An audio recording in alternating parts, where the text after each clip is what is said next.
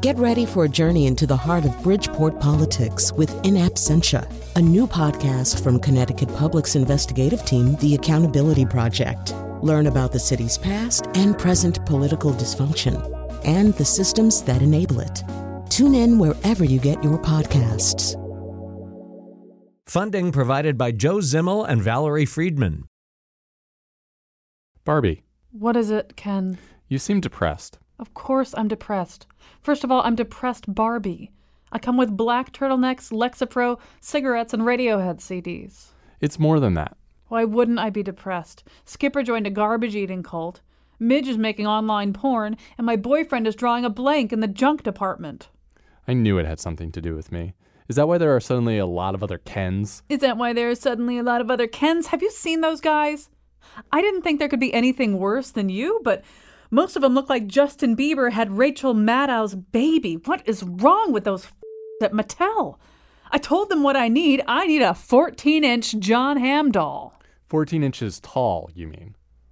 Um, yes, that's exactly what I mean. I'm 11.5 inches tall, so he should be taller. What about me? What do I do?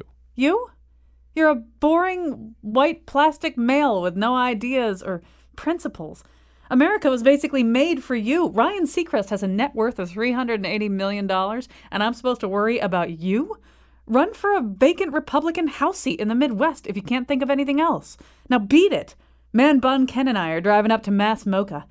And now the doctor who botched Joe Scarborough's tummy tuck, Colin McEnroe. All right, yes. Oh my. What are we supposed to say after all this? I don't know. I like the idea that, that there would be a depressed Barbie, though, you know, that they'd sell you that.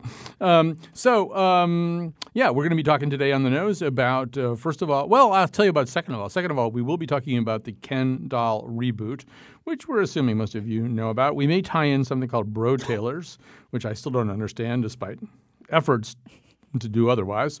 Uh, towards the end, yeah, if we do have time, we're going to talk about the uh, rather peculiar feud. We don't usually do exactly politics on this show, but I don't think this is exactly politics. The way the feud between the hosts of the Morning Joe MSNBC show and uh, President Trump has exploded in very peculiar ways, dragging in uh, bloody f- facelifts, imaginary bloody facelifts, perhaps, and now even a, a National Enquirer angle. Uh, so anyway, uh, we're going to begin with the reboot of the Gong Show. It's reboot day here.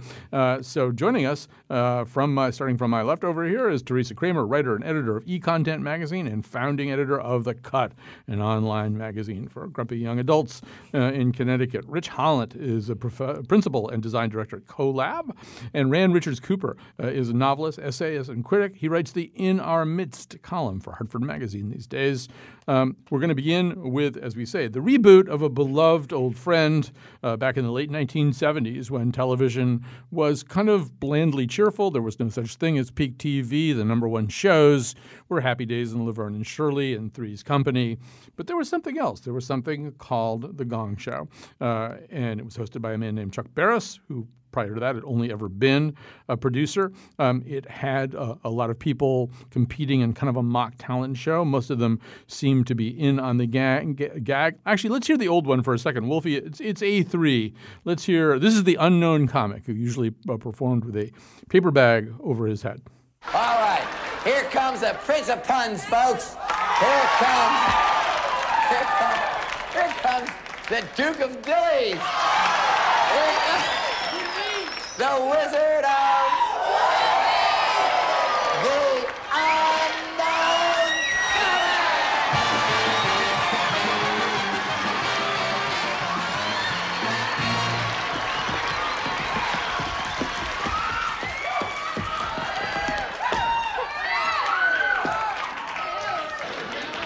Boy, am I sweating.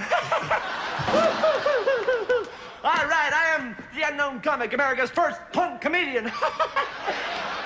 I tell you, I'm in a pretty good mood. I took my dog to a flea circus. He stole the show.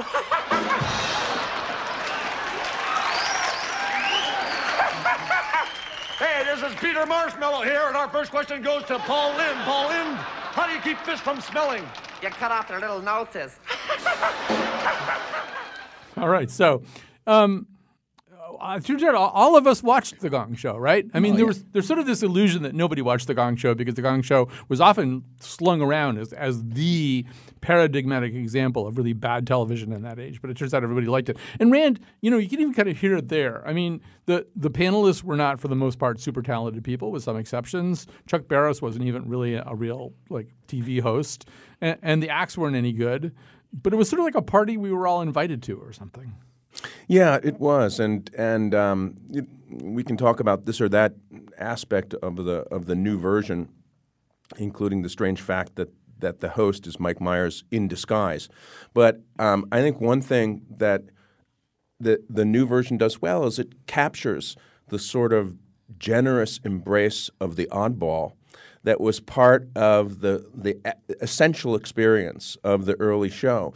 And uh, we were talking beforehand. It, it occurred to me to think that I had I had really forgotten. Uh, I, I was in high school when the original Gong Show was on. I didn't watch it that much, but I subsequently, decades later, watched about four seasons of American Idol. And when you when you think about the new Gong Show and watch it, you're probably watching it through the lens of the, the, the current kinds of talent shows. And in some fundamental ways, in interesting ways, it really was very, very different um, in terms of what it was trying to do, its attitude toward talent, and, uh, and, and that essential. th- There was always a grotesque element in the Gong Show, and some of the new acts in the new show, like the woman who puts the huge spider in her mouth and then plays the harmonica. The- these acts are inherently bizarre and, and grotesque, and there's a, a, a, a generous and funny embrace of acts that are really going nowhere beyond the Gong Show. They're i- inherently grotesque. The grotesqueness is not that someone's trying to do something good and doing it bad. Mm-hmm. They're trying to do something completely pointless and, and Dada-esque bizarre, and they're doing it perfectly. Yeah. Right. So yeah, go ahead. Well, that, that that was one of my fascinations with with the new show is that it's clear that the acts that are here do not have a shelf life longer than 30 seconds. You know, that's that's the full extent of it. And the the judges this time around were actually being sort of very producer like in trying to figure out like, well, what's the angle that this thing could have had that could have made it on Broadway. Right. Like, what are you talking about? Right. just- woman just shoved the spider in her mouth. How long can that go on for? Or Rich, tell about the um, banana couple. Oh my goodness. Well, the you know the banana couple was working really well for me. They were adorable. They looked like they were going to do a magic set, and they would just take little bites of banana and spit them in the air, and the other person, the couple, would catch it, and that was all lovely. You know, they throw it at the at the judges. They'd play along, except for one judge um, who had to kind of do his own germophobic thing, and. Um, but there came a point where the the husband in the couple uh, took all the banana in his mouth and they started sharing it back and forth. Between that was unwatchable. It was completely unwatchable. Just to even enrich your uh, sense of this, uh, we have uh, a little clip from that uh, episode. The married couple, um, uh, they have just finished that act that involves spitting bananas into each other's mouths and the judges' mouths. Now you're going to hear the judges' comments. I must say, you have the gag reflex of a garbage disposal. and I mean that in the best way. Judges, are you ready to give your score? That's uh, the first time I put a banana in a dude's mouth. Hello. Uh, kudos, bravo to you guys. Yes. In this day and age, to have the courage to stand up there and really entertain everybody, I thought it was fantastic, right? Fantastic. That was very entertaining. Solid 10 for me. Fantastic. Well done. Ken. Are you guys married for real? You guys are married for real. For realsies. And okay, okay, that's enough. And um, it's really like either the most hideous, disgusting thing, but contextually, it could also be the most beautiful thing you've ever seen. In the context of this, it's actually really lovely and sweet. Ten, really good. Really Very good. good. Fantastic. Zach Galifianakis. Um, I I just, how did this, how does something like this start? I mean, just out of curiosity, as it Just to keep the fires burning. experiment in the kitchen. Was it, but like, oh, All right. So, one of the voices you hear there is uh, that of Will Arnett. Will Arnett is actually the producer uh, behind this show, and as Rand alluded to, um, uh, one of the conceits of this show is that it's hosted by this beloved but unknown on this side of the pond British comedian Tommy Maitland. A type of comedian who really does exist in, in all of the ways that I just described. And they've in fact generated this complex biography for him. You can go online, read all about all the things that Tommy has done in his career. But Teresa, he's not Tommy Maitland, or he may be Tommy Maitland as much as anybody ever could be, but we sort of know he's Mike Myers, right? Well, so I went into this not knowing that it was. Mike mm. Myers because the first I'd even heard the show was coming back was when I got the email to be on the show today. So I just watched it and I'm watching this guy and I'm wondering like what's what's wrong with his face? It doesn't look like human skin. And why does he sound a little bit like Shrek? And then a couple minutes into it, I realized that's Mike Myers under there. And I was like, am I, am I going insane? I don't know. Am I imagining this? So I Google it, and sure enough, it's Mike Myers. And it's this weird drag show he's putting on as Tommy Maitland. And Rich, this is never acknowledged, right? I mean, No. I, don't, I don't think they're ever going to say that this is anybody other than Tommy. No, no, they're sticking with character on this Yeah. thing. um, uh, so, one interesting thing about this for me is if you try to compare this Gong Show to the old Gong Show, Mhm. you're not going to like this at all. Right. And uh, and with the first episode, that's the ro- that's the route that I took. You know, I, I loved the old Mhm. Gong Show. I loved the the kind of weird intimacy that was formed there. Mhm. I loved how the the judges just seemed like they just you know spilled out of this bacchanalial disaster, and you know, and um, and uh, it- you know, and had this kind of like closeness Mm-hmm. and and frankly i think even in the in the production design the set was so much smaller Yeah. you know so you were really all together in this space And- that that worked better Am I wrong in thinking that in the original one you actually sort of had to run across the stage to ring the gong? Like No, no, it was no, right, it was right behind you. It yeah, was behind still right yeah. behind you. but not it's actually closer behind them That's right. Right. It was easier to hit the gong on the on the original show. They have to climb up a little ramp on this one for some reason. Well, Rand, you know, not to over intellectualize something like the original Gong Show, but I, you know, I watched. I started watching it like uh, rewatching it on YouTube and other places, and I thought, well, this is sort of it, there is something kind of Dadaist, intentionally or otherwise, about this. There's sort of a rejection uh, of the formation of really usable content, uh, as opposed to and and kind of an insistence of kind of emptying out forms and kind of waving them around in front of you. And it was the people who were attracted to it. Steve Martin was regularly who was about to launch fully as kind of a Dadaist comedian for a while anyway, was a panelist and also would try to pretend to try to sneak on the show as a contestant. Uh, David Letterman, who would later be ex- experimenting more with kind of some of the little postmodern things that they do on the original Gong Show, was a panelist. He looked pretty miserable being a panelist, but he always looks pretty miserable. I mean, there was something. I I don't know. I can't tell whether they knew it or not, but to, in a way, there was something really, really innovative in the way that this show kind of rejected entertainment expertise. I think part of that, uh, for certainly part of it, involved the ultra low production values that Rich mentioned, and and you're never, uh, you know, it would take a daring team to get back to that level. I don't think you're going to get that. So one thing that you'll sense, even if you're not paying attention to it in the New Gong Show, is that they're they're trying to do a sort of pseudo low production value show. They're trying to they're trying to recapture that spirit, but they're spending you know Google oodles of money on it. But I think there's an if you go back to that '70s moment. Colin, what you're referring to was also a way of reaching back from there 20 years to sort of the dawn of television, before, including live television, when things were not scripted. You remember the, the, the, the, television that you grew up watching in the 60s and 70s was often, it was all scripted and stultifying, really bad dramas. We, we're living in such a golden age of television. We have been for 20 years that um, it's, you have to be Colin's age and my age to recall how bad almost all of television was back then.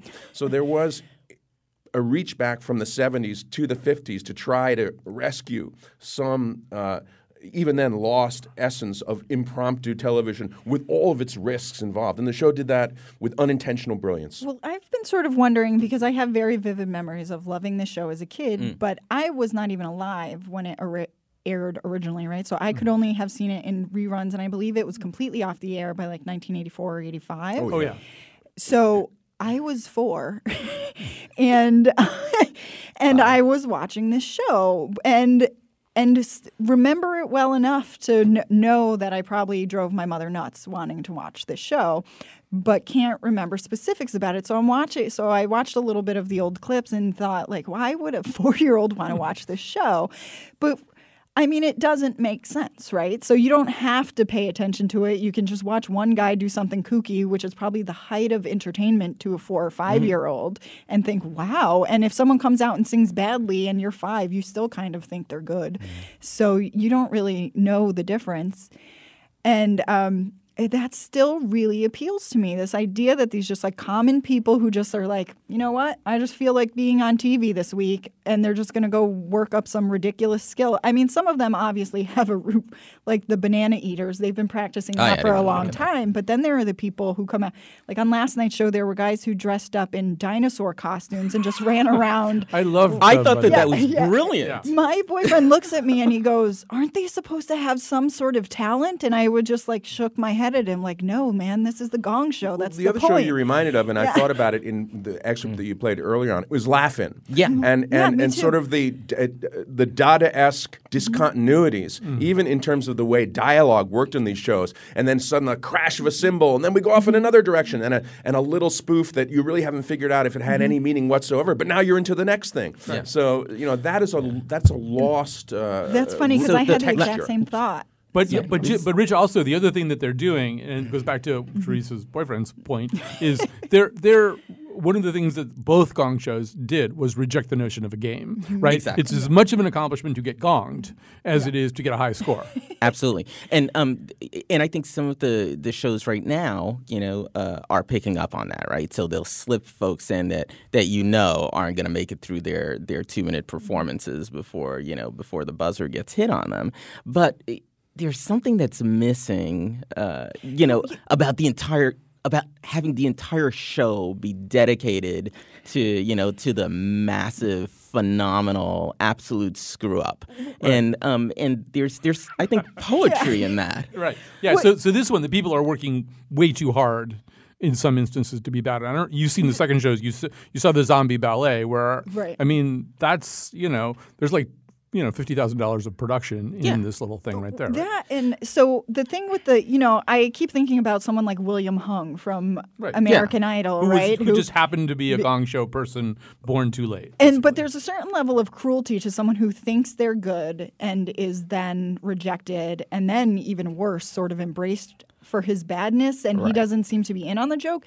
Everyone on the gong show is in on the joke. So you don't feel Exactly. bad when they're when they get gonged, you don't feel like their career has now been ruined. These are just people who are like they seem like frat And- guys who came that- up with an and idea. That is the essential difference with the shows like like American Idol. There is that generosity in in the embrace of the grotesque. Grotesque. Mm-hmm.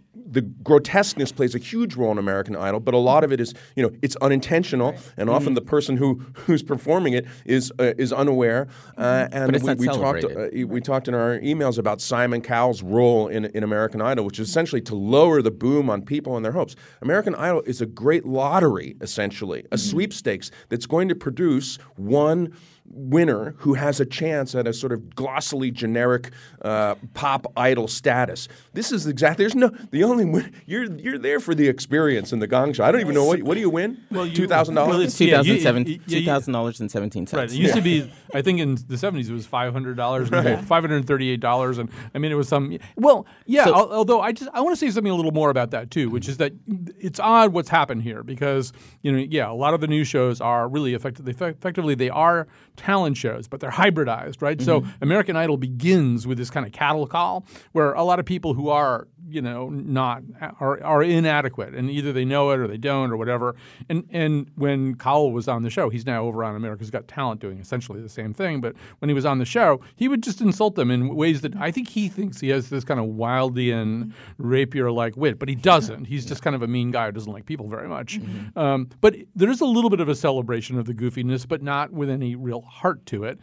And and then, I, you know, the other thing about it is, I mean, I keep thinking about Albert Goldman's line about the narrowing gap between the expert and the amateur. Mm-hmm. And when you watch America's Got Talent, there often are mm-hmm. very talented people who have to pass muster with Howie Mandel, who's kind of a mediocre comedian, comedian Mel B, an ex Spice Girl, Heidi Klum, you know, she's at the end of her modeling career, and Simon Cowell, who's not really good at anything. And those are the gatekeepers. In, in a way, this is, you know, the, the it's a demonstration of the arbitra- arbitrariness of show business Yeah. that you have to prove yourself to those people. So uh, a number of years ago, Colin, um, uh, s- some work that uh, that a friend of mine and I had done for for a project that we were doing got admitted into the Museum of Bad Art.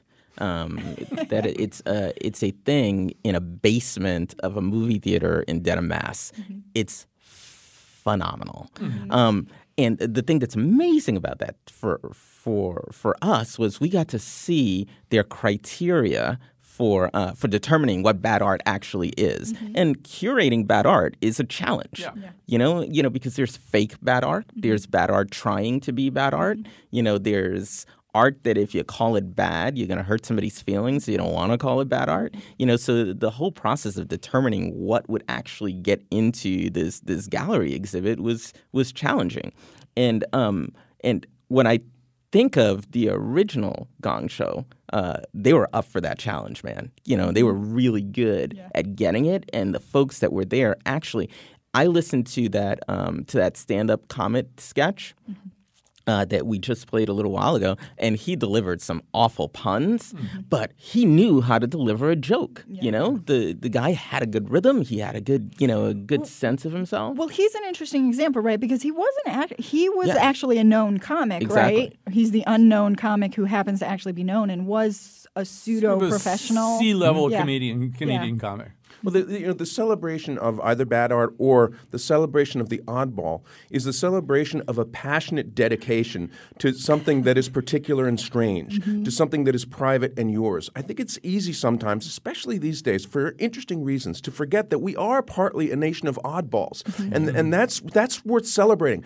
American Idol and the other shows don't really quite do that because mm-hmm. all of those people, however delusionally or not, are actually aiming toward this sort of generically popular goal, and that is you know, to be a superstar. The person who stays at home practicing putting a tarantula in her mouth and then playing a harmonica is not on a track to superstardom, and it's it's it's kind of lovely and refreshing to to be reminded of the potential for oddball passions that we still as Americans have. Yeah, I, I'll give America's Got Talent a little credit for at least um, celebrating street performers, um, dancing crew, dance crews from all over the place, and, and people who have those kind of odd talents that maybe used to get on Arthur Godfrey or something, but don't anymore. I mean, we're, They're we're also working sort on, of stupid human tricks, right? Right. From Dave Letterman. Yes. Right. So yeah. We're working on a show right now. Josh Nilaya is working on a show for us right now about yodeling. Well, like, mm-hmm.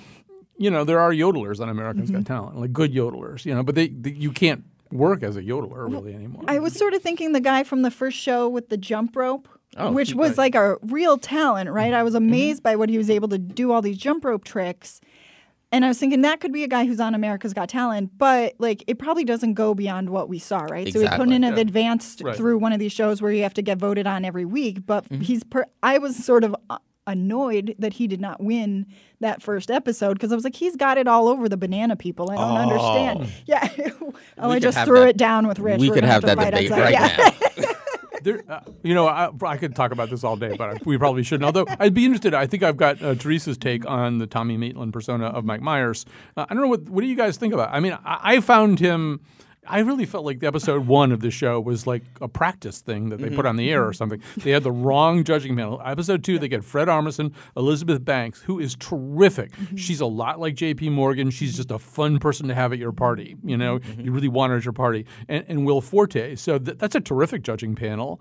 And I don't know. I thought um, I want to ask both of you about this Tommy Maitland thing that, that Myers is doing. But Rich, you've seen both. I thought Tommy kind of hit his stride a little bit more in the second thing. The right? sec- Yeah. I think the the show overall hit its stride in the second one, and um, and the director found the place for Tommy, Mm-hmm. um, and uh, and it was further off to the side. Right. Um, uh, the the first show for, for anybody who's going to give this thing a try, and and uh, and I actually really recommend it. I didn't think I was going to after the first one, But start with episode two. yeah, exactly. the first one is all set up, you know, and these crazy camera movements trying to create an energy that wasn't legitimately there. Um, with the second show, the the as Colin pointed out, the the panelists were phenomenal. Every time you cut to them, they were having a ball, Mm-hmm. and you know, and, and weren't trying to sort of protect their own personal images, mm-hmm. which was beneficial. I kind of hope they're And- giving them cocktails before they send them out there know- because the bawdier they get, I think the better the show will. be. exactly, and I think that was the winning element of of the original Gong Show. I got mm-hmm. the feeling that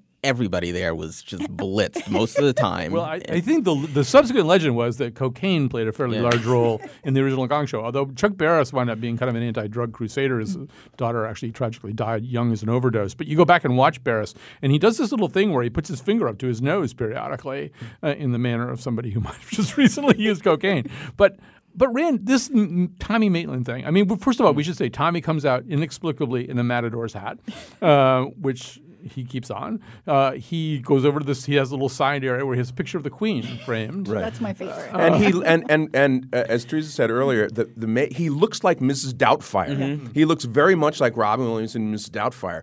Um, so it's this mask-like appearance, and he's he's quite good at what he does. Of course, he's Mike Myers. He's just, he was Austin Powers. He- but you're asking yourself, why is this necessary? Mike Yeah. Myers himself would be a great host of this show. So my first thought was, well, hosts of these shows are either washed up, once upon a time sort of actors, or or or, or just benign, harmless, never were's and has-beens. So to disguise yourself as one is at least to avoid the risk of being accused of being one. Um, but you know that's a sort of convoluted reason for doing this. I, I would just like to see Mike show. Myers host the show. Uh, I see. I think he's really. Enjo- I mean, he's enjoying this. Everything now is a throwaway, a little aside or something. So as he's uh, ushering this uh, two guys in dinosaur costumes off, they're like you know very toothy, scary-looking dinosaurs, but they're idiots. Um, but he's, he's walking them off stage. He says, uh, he goes off stage you go, and keep them biting to a minimum," said the actress to the bishop. Uh, and you just feel like he's he's going to have a lot of fun being Tommy. I think, Rand, the answer to your question is Mike Myers is going to have more fun being Tommy than he would being Mike Myers. Uh, and maybe we will too. It's too. probably this character he's been harassing people with for years, and then they were finally like, "Why don't we just get Mike to come host this as Tommy, 'cause- so we don't have to hire someone else?" Right, I'm sure. I'm sure he calls Will Arnett up all the Yeah. time. Man, I will. It's Tommy. all right, it's it's the Gong Show. It's on ABC. Yeah, yeah. Try watching that second episode. It's pretty good.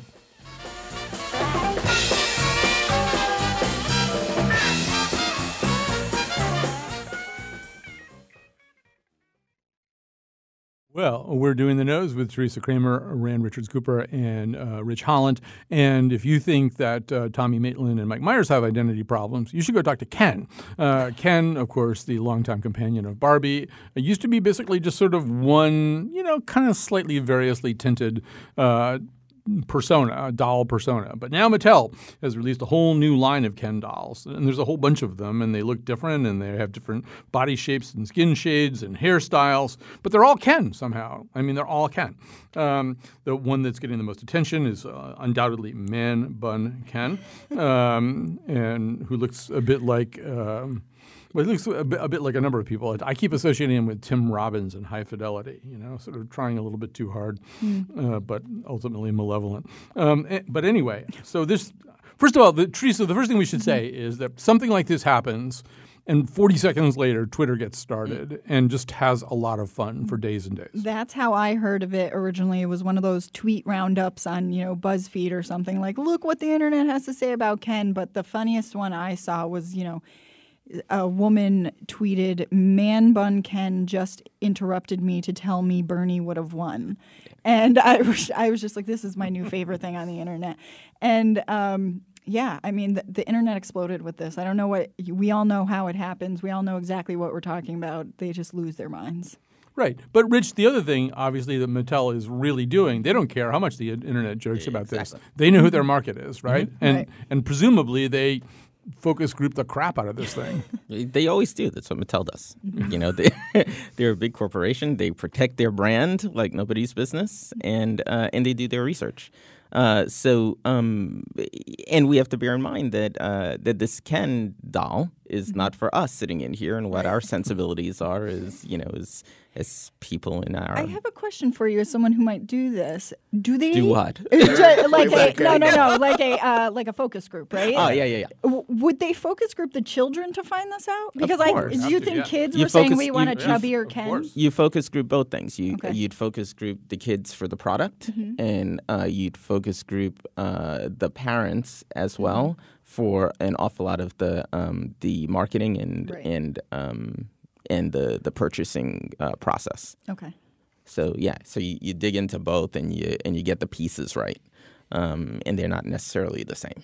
Uh, and the the neat thing about this that I think is I just kind of like the diversity. I like Yeah. that we can talk about it that way, you know. Right. And I like that um, that despite what might be going on in the world elsewhere, Mhm. uh, that wants to do what Twitter's doing and and pan diversity and treat it like you know like Yeah. it's like it's a joke.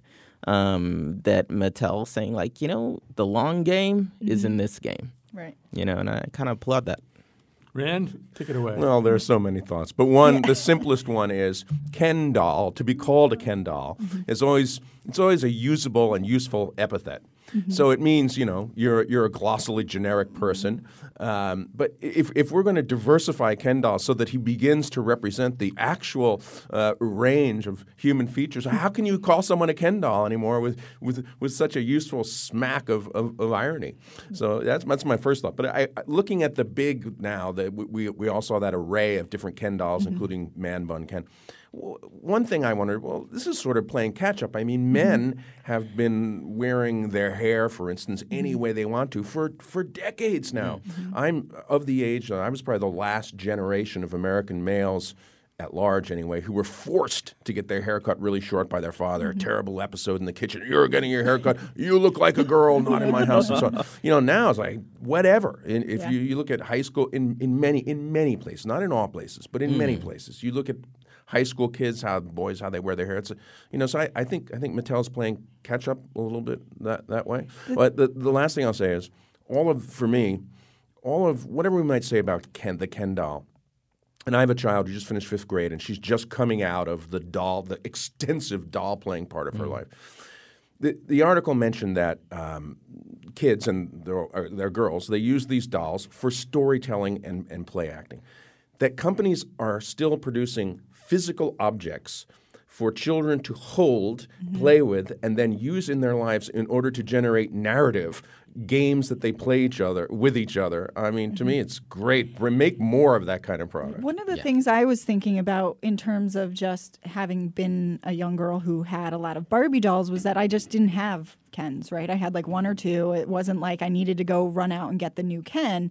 But now because they all look so different from each other, you you can I could see a little girl or whoever um, saying, "Well, I got I got to get them all," or I, "I want that one because I like his hair better, and I also like this one's short, so can I have them both?" You know, instead of just being like, "Yeah, whatever." They all look the same, and they all have on the same boring tuxedo. I don't care. My, my sister grabbed my GI Joes Yeah.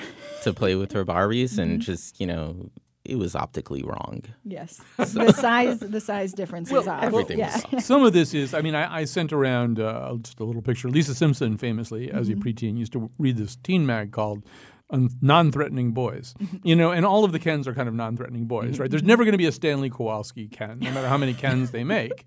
Because, in fact, for the most part, the market, as you're saying, Rand, is to third and fourth grade, second, third, and fourth grade girls. They don't really want you know, they, they want somebody who looks like a cast off from a boy band, right? I mean, that's that's who their idea of the. Per- I, I also just would like to say, and I want to leave a little time for the rest of our discussion here about something else, but uh, Susan Campbell, during the many years that I sat next to her at work, nine years, but who's counting, used to call me a Ken doll. But what she meant was that, in her opinion, I had no genitalia.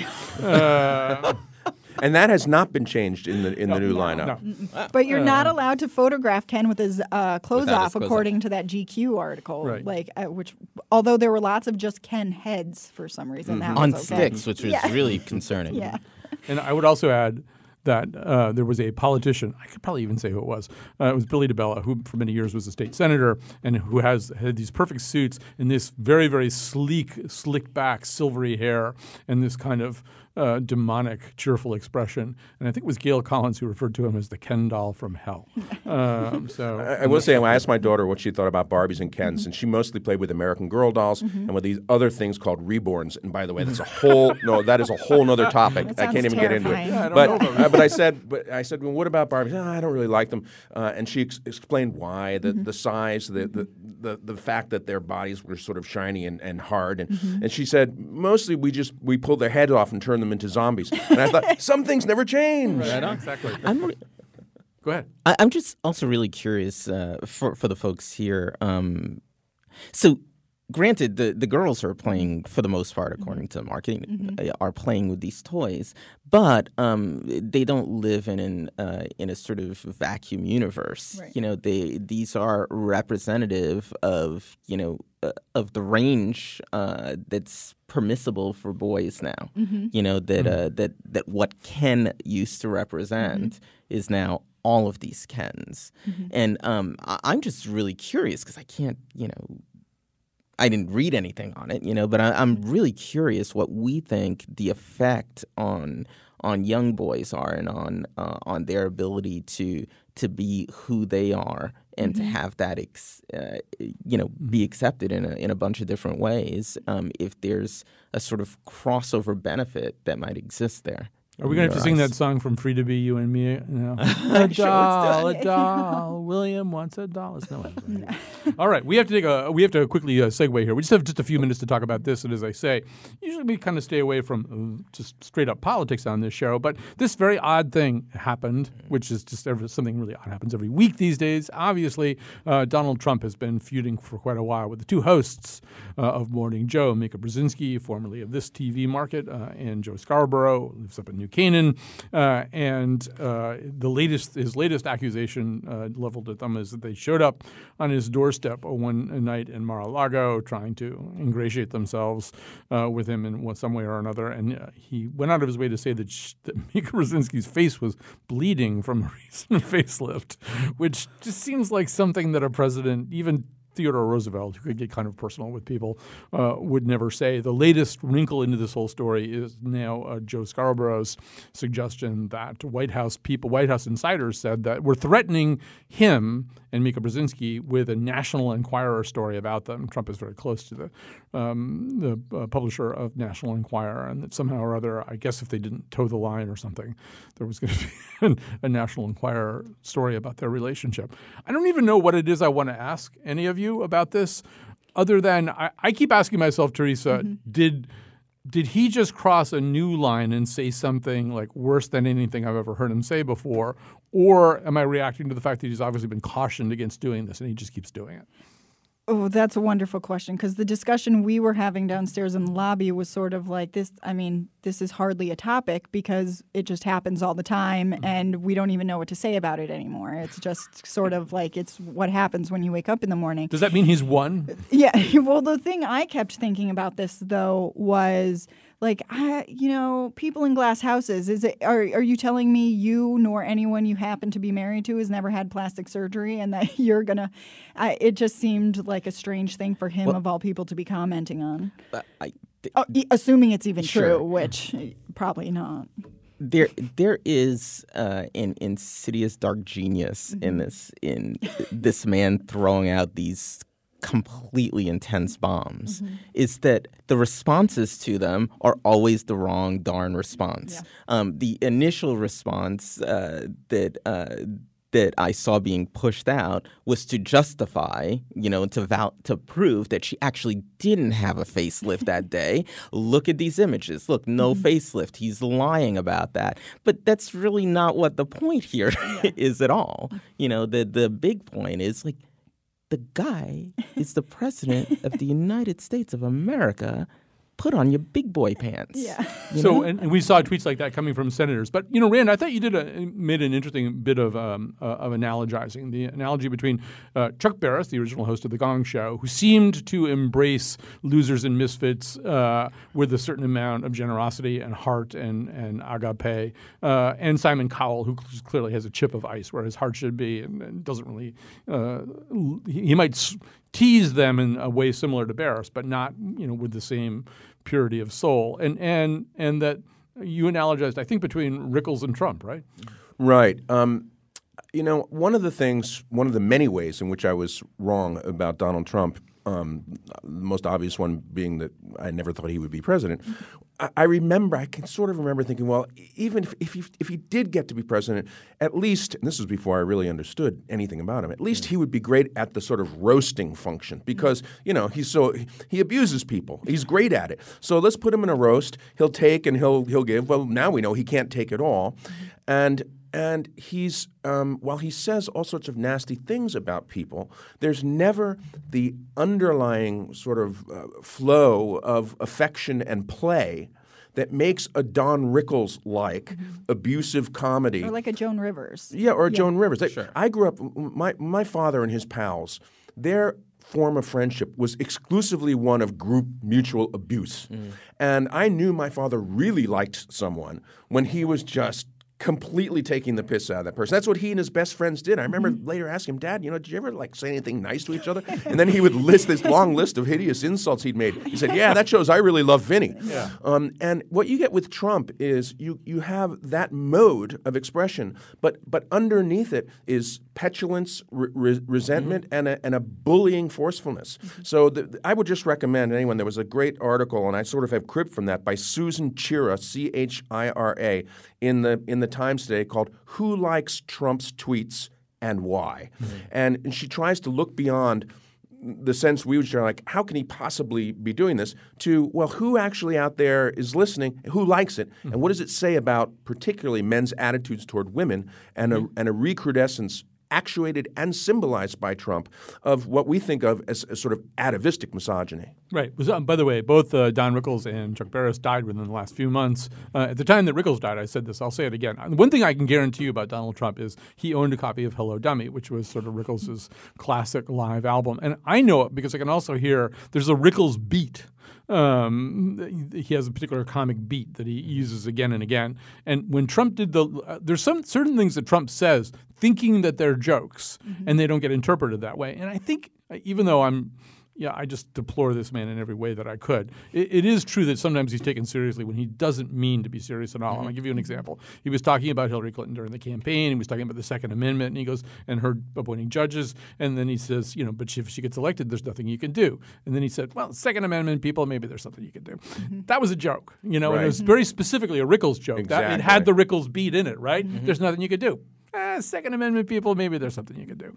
Uh, but I think you're right. The problem is that there was a soft, creamy center inside Don Rickles, and there's something very coiled and ugly and poisonous inside Donald Trump. And with that, we have to take a little break. We're going to come back. We're going to make some recommendations. You know,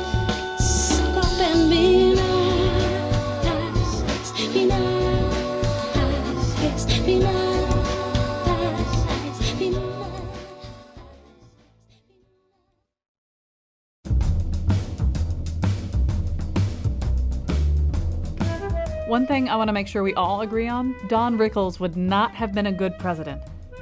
Right? Today's show was produced by Betsy Kaplan, Jonathan McPants, and me, Chion Wolf. Amanda Fish spat bananas into her own mouth, and the part of Bill Curry was played by Howie Mandel. Enjoy the weekend. On Monday, we'll get you in the mood for independence with our show about Benedict Arnold. And now, back to Colin. All right, time to make some recommendations. We'll start over here with Rand. What have you got? I'm going to recommend a book called The Billionaire's Vinegar by Benjamin Wallace. It, it falls into that large genre of what, what you might call one object books. Mm-hmm. These started, as far as I can recall, back in the 80s. There was a book called The Pencil, Right. and then there was Tracy Kidder's House. Henry Petroski. Right, Henry Petroski. The way the one object book works is it takes a seemingly simple thing and then it uses it as a, as a lens or aperture to get all sorts of topics in. This is about a bottle of wine that was auctioned off in 1985 um, by uh, Christie's for $150,000. Malcolm Forbes bought it. It was allegedly inscribed by Thomas Jefferson. It was an 18th century uh, Chateau Lafite. And um, what's terrific about this book two things I would say. One, how to tell an exciting story while maintaining a certain distance of skepticism. After all, this is a bottle of wine that sold for $150,000. Two, if you sometimes wonder when did the 80s completely go off the rails Mm. in terms of money, class, status, and, and power, uh, th- this is as good a, an, an, an entry into that topic as any. So it's called The Billionaire's Vinegar. If you're a wine lover, you'll like it, but it's sociologically very tasty as well. Cool. All right, what have you got, Rich? Uh, a couple of things really quickly. Um, you might have heard that the fireworks are back in the city uh, Mhm. thanks to some funding from uh, UTC. Uh, so uh, it's going on next weekend. Uh, and uh, it's not just the fireworks, a whole bunch of other stuff come back in the city. So go to summerinhartford.com and you could check it out and do that thing that we do in the city. Go out and be a part of it. Uh, next, um, uh, there is a show that's been going on in this town for the past six months or so that's called "What's Your Problem?" Uh, that Chion Wolf is is putting on in the uh, down in CT Improv basement. Uh, the only way I could figure out that you could find out about it is at facebook.com. Everybody has problems. It's filled with uh, panels giving you completely unprofessional advice, and uh, it's hilarious. It comes off the rails the entire time. Uh, the next one is on July 15th, 7 p.m. I will be on it. God help me. All right. Um, I just finished binge watching a show called Unreal. I believe it's a Lifetime show, but I watched it on Hulu. And it's sort of the behind the scenes um, dramatization of a Bachelor like show. So it's about the producers and stuff. And I was a couple episodes into the show, and I was just like, anyone who watches this and can still watch an episode of The Bachelor is a bad person. Like, hmm. if if half of this stuff is true, like this is someone needs to put a stop to it now. It, but it's really engrossing. It's really interesting. I highly recommend it. Yeah, I've, I've heard other people recommend that too. All right, so I have to do a, a I have to fill a little time here, unless somebody else has the mm-hmm. next one. I got um, another one. Okay, well I'll go to you in just a second. I- I'll do the, the one I'm going to do. I thought I would sort of try to make something fit what we've been talking about a little bit. So, um, on America's Got Talent this week. Well, let me just say I don't really. There's another person in my house who really likes America's Got Talent and who will beckon me in sometimes and say, "Watch this," and I go reluctantly usually because I sort of feel as though. First of all, the the narrative of the show is finding some incredible gem, right? So they tend to get a little overexcited uh, about things that they they have found, uh, and also I feel like all of these shows contribute to the epidemic of oversinging and too much melisma and stuff like that. So anyway, I get beckoned in for this, and there's this young man standing up there. His name is uh, Johnny Manuel, I believe. I, I thought I wrote it down here somewhere, and. Um, he um, he says he's a singer, uh, and then he had a big break, and then it kind of didn't work out. Uh, and he's going to do a Whitney Houston song. The song I have nothing, uh, and so he's uh, first of all, I'm thinking, well, that's a huge mistake because you don't want to sing a song that's identified very heavily with a particular iconic singer, and she's a really good singer too. So chances are people are going to be comparing you unfavorably. And he begins to sing, and he starts to sing in this kind of you know nice uh, kind of baritone range. And then he comes to the modulation and he kicks it up, and it turns out he's got this beautiful high tenor range. And then he kind of goes up into falsetto, and his dynamics are. Tra- he's clearly not just off the streets. He's a trained singer. He's had a lot of work. He has some command of the dynamics. But I mean, you know, and they do have that kind of narrative on America's Got Talent that they just found this terrific thing. But you did watch even horrible Simon Cowell's nasty, glowering face begins to light up, maybe with dollar signs as he's thinking, you know, I could take this guy over and you know, make him sing all kinds of crappy material. But I mean, all of the hmm. judges are going crazy, and then the crowd starts to go crazy, and then they stand up, you know, and the and he just he he does a beautiful job with this song, and I like don't even like Whitney Houston songs that much, and I was you know. I've been singing it since then. So go online and look for it. His name is Johnny Manuel, uh, and just Google him plus the name of the song, uh, or or just him plus America's Got Talent. You can see this performance. It, it really is a pretty remarkable thing. Which is no guarantee he's going to have a great career because so much of this is about material, you know, and finding good material is really hard. If Burt Bacharach didn't exist, we would not know who Dionne Warwick is today. So, uh, you know, do you have do you have one more quick one? You want? Super quick one. Uh, if you're around town and you're hungry, um, and I'll never recommend the restaurant because I just don't really get food, but this I got. um, it's called Chango Rosa. Oh, yeah. It's um, The train it's station. yeah, it's at the Union Place train station. Eat outside. Um, if you can, because you'll be like looking at the park, you'll be hearing buses go by, and you'll see that Hartford trumps uh, um, Central Park West any day of the year. And it's Jamie Bear. It's Bear Does Mexican. Right. Mm. The other restaurant Well, you yeah, got to go to, West Hartford Center. It's called Zohara. Mm-hmm. It's Yeah, a yeah. Mediterranean Israeli restaurant.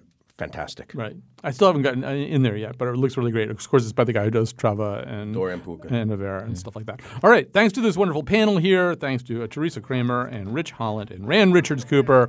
Um, I can tell you that next Friday we will be back with the nose. So we'll be talking about the movie Baby Driver. We've already got our panel assembled. We're way more prepared than we usually are. So tune in for that. We've got some new shows coming next week too. We'll be back on Wednesday with the Scramble. Thursday's a show about arguing. We'll have that available in American Sign Language on the Facebook page of the Colin McEnroe Show in what we call Radio for the Deaf. So anybody who might be able to use that, let them know. Farmington. Yeah, yeah, yeah, yeah, yeah,